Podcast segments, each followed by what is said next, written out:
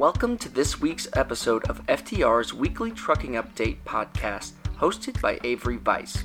Join Avery each week as he dissects everything from market trends to economic indicators to explore how these factors are shaping the trucking landscape. Download the graphics package at ftrintel.com slash podcasts. And feel free to use those slides as you defend your transportation thought leadership within your own company. So, buckle up as we embark on a journey through the dynamic and ever changing world of trucking. And now, here's your host, Avery Vise.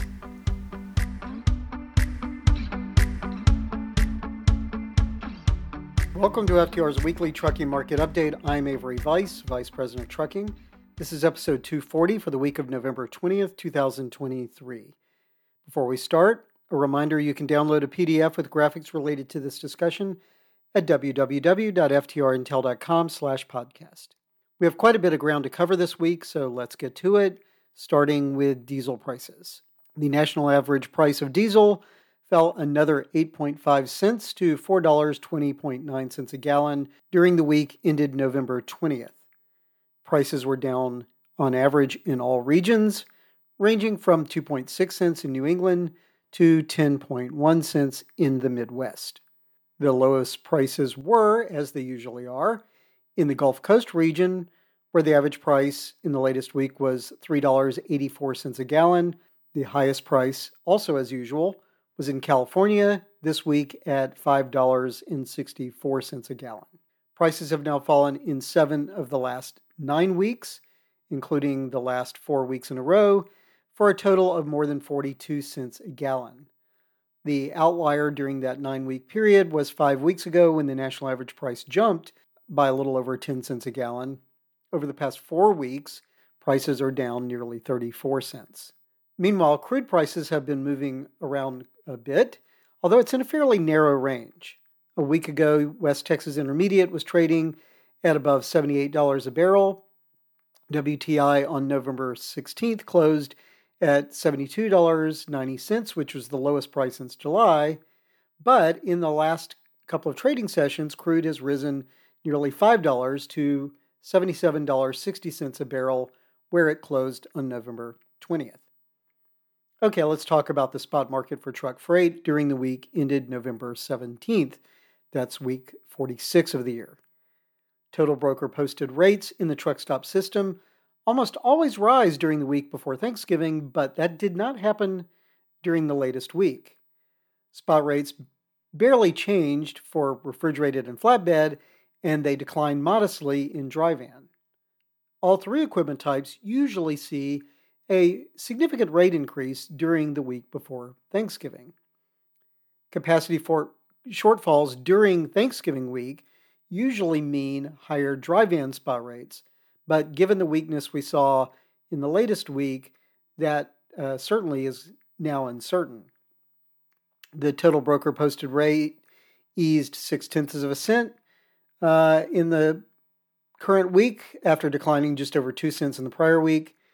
Rates were about 12% below the same week last year and about 6% below the five year average. The comparison versus the five year average was the weakest since late July. Total rates had been moving generally according to seasonal expectations, but the latest week clearly was weaker than what seasonality would dictate. Let's look at rates by segment. Dry van spot rates fell 3.5 cents. They were down 11% compared to the same week last year and 13.5% below the five year average. The comparison with the five year average, again 13.5% below, was the weakest since the spring of 2020. Dry van rates now are only about 7 cents higher than they were during the recent bottom, which was the week before the International Roadcheck inspection event back in May. Refrigerated spot rates barely changed ticking up just a tenth of a cent after rising about 3 cents in the prior week. Refrigerated rates typically increase significantly during the week before Thanksgiving. Rates were about 10% below the same week last year and almost 8% below the five year average. And flatbed spot rates increased 7 tenths of a cent after falling more than 3 cents in the prior week. They were nearly 14% below the same 2022 week and more than 2% below the five year average. Let's look at volume. Total load, load activity was up slightly, about a percent and a half, after falling 8% during the previous week. Volume was about 17% below the same week last year and about 26% below the five year average. Volume was down in the Mountain Central and South Central regions, but up elsewhere. Dry van loads increased 4.6% uh, after falling nearly 9% in the prior week. They were down on the West Coast and they barely changed in the Northeast, but they were up elsewhere. Volume was about 19% below the same week last year and 28% below the five year average. Refrigerated loads increased 1.4% after edging up about a half a percent in the prior week. Loads rose strongly in the southeast. They were also up on the west coast and in the south central region, but they were down elsewhere. Load volume was almost 21% below the same week last year and nearly 28% below the five year average for the week. Flatbed loads eased a little over a percent after falling more than 11% in the prior week. They were down sharply in the Mountain Central and the South Central regions, and slightly so in the Southeast, but they were up elsewhere. Volume was nearly 14% below the same 2022 week and about 32% below the five year average. Let's wrap up the weekly data with quick looks at unemployment benefits and mortgage rates. Continued claims for unemployment benefits in the latest week rose by 32,000 seasonally adjusted to 1.87 million. That's the highest level of seasonally adjusted continued claims since November of 2021. Ongoing claims generally have been declining since mid April, but they have risen for the past eight weeks. Initial claims for benefits uh, rose by 13,000 seasonally adjusted to 231,000. That is the highest level of initial claims since mid August. The week over week increase also was the largest since early August. Mortgage rates declined for the third straight week, although the decrease in the latest week was far smaller than the more than quarter point drop in the prior week. The average rate on a 30 year fixed rate mortgage decreased 7.44% from 7.5% in the prior week, according to Freddie Mac. Since we're on the topic of the housing market already, let's stay there and talk about residential construction. Continued gains in sales of new homes apparently are preserving some demand for construction despite high mortgage rates.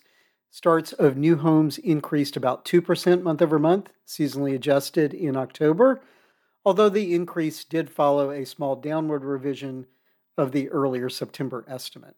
The preliminary October figure is about 1% higher than the initial September ex- estimate. Housing starts were down more than 4% year over year. Starts of single family homes barely budged, ticking up just two tenths of a percent month over month. Single family starts were up about 13% year over year. Starts in multifamily buildings of five or more units uh, rose for the second straight month after falling sharply in both August and June. Multifamily starts were down nearly 32% year over year. Permits authorized for future construction, which is more of a forward looking metric, increased about a percent month over month, but they were down 4.4% year over year. Single family permits ticked up just half a percent uh, and were up about 14% year over year permits fell uh, for multifamily units by 14% and were down nearly 32% year over year. Now, starts and permits generally have been stronger for single family homes than multifamily homes in recent months, but the number of housing units under construction is a very different story. Overall, the number of housing units under construction barely changed, easing just a tenth of a percent. However, the number of single family homes under construction declined six tenths of a percent, and that's the 17th straight month that single family homes under construction have declined.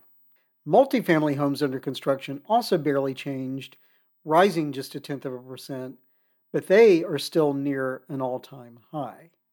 Let's talk about the industrial sector.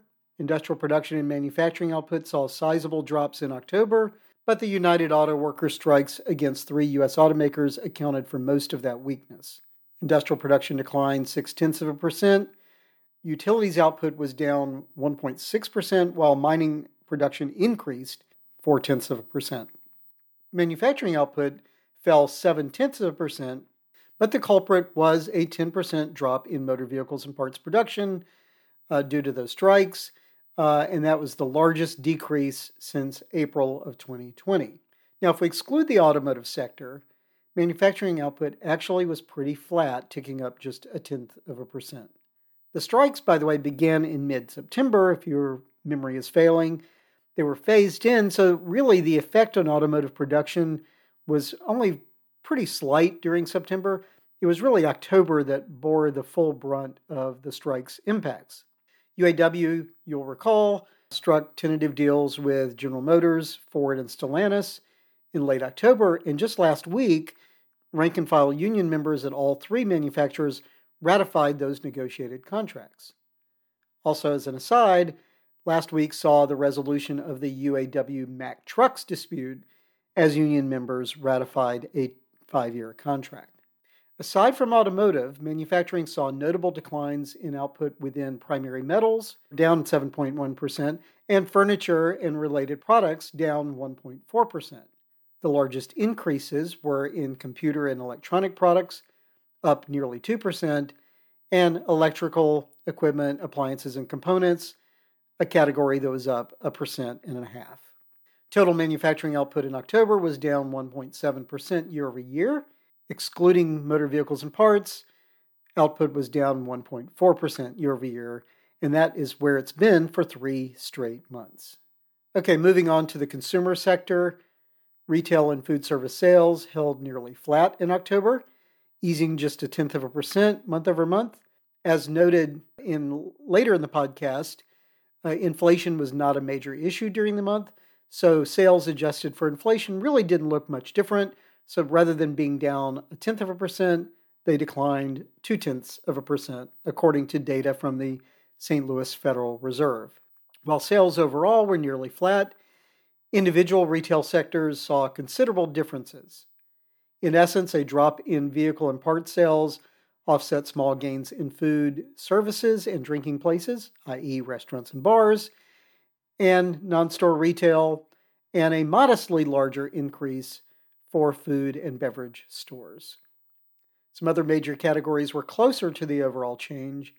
For example, sales at general merchandise stores declined two tenths of a percent. Although the unadjusted decrease in sales was minuscule, it was actually the first month over month decline we've seen since March. Current dollar sales were up 2.5% year over year in October. Real sales were down 7 tenths percent. We'll stay with a related topic, which is inventories in retail and wholesale. The final retail and wholesale inventories and sales data for September brought no real surprises, as the reported inventories to sales ratios squared with the advanced data that we had seen and showed that the sectors are in comfortable ranges for normal replenishment. The total retail uh, ratio rose to 1.31 that's the highest reading since May of 2020, but the figure represents continued recovery in depleted motor vehicles and parts inventories.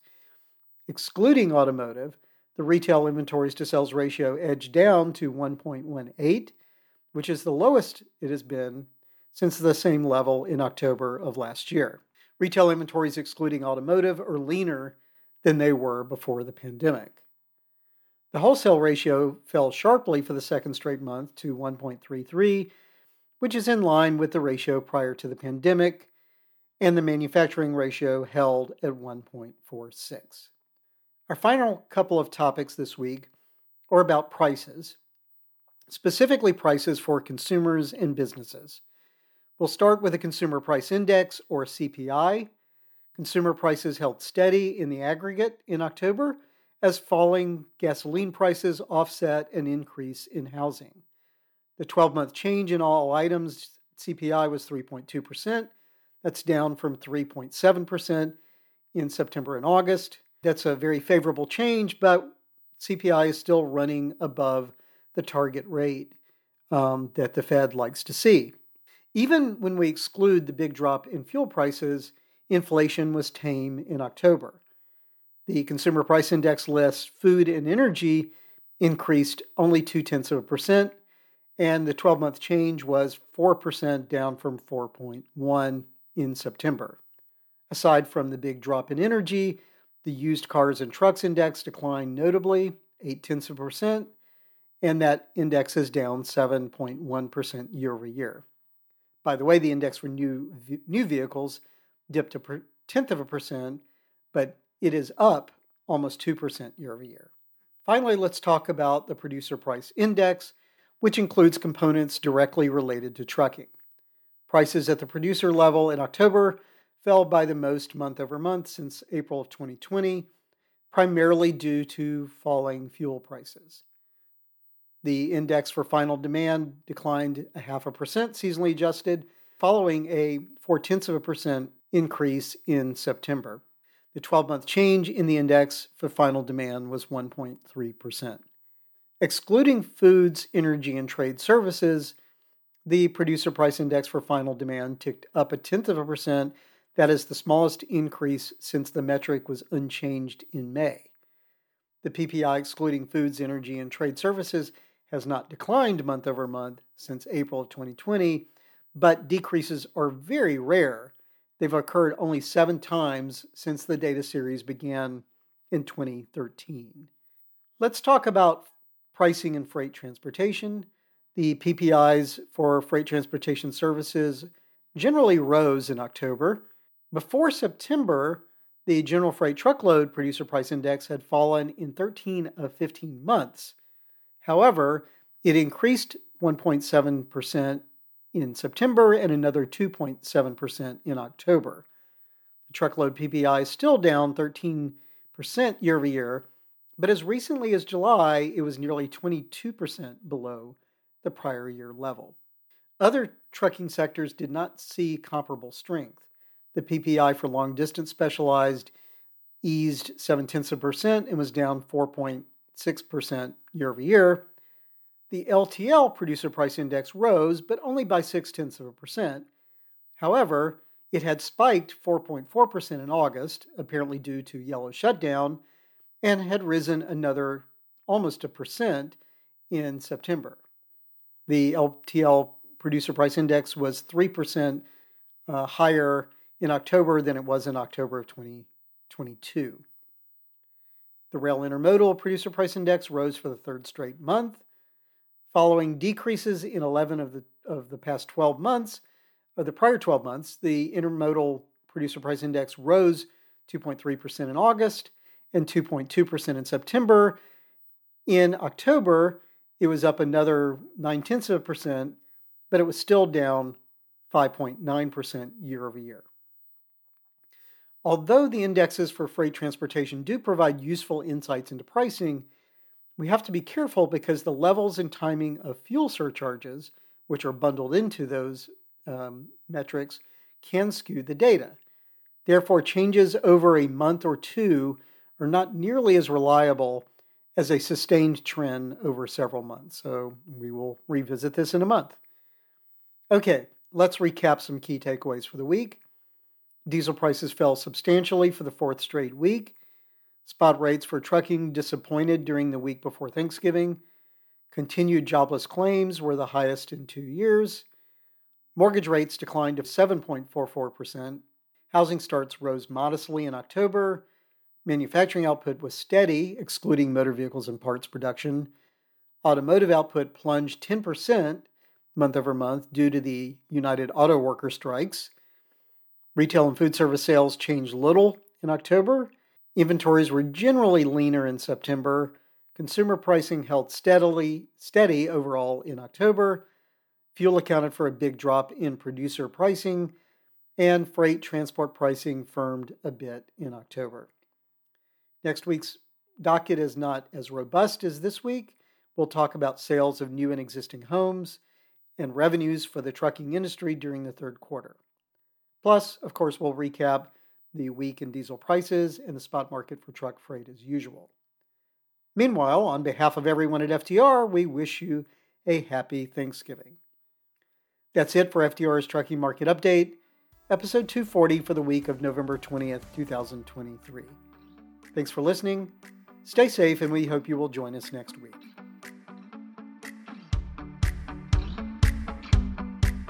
Thank you for joining us for this week's Trucking Update podcast with Avery Vise. Be sure to check out FTR's additional complimentary market coverage at ftrintel.com slash state dash of dash freight dash today.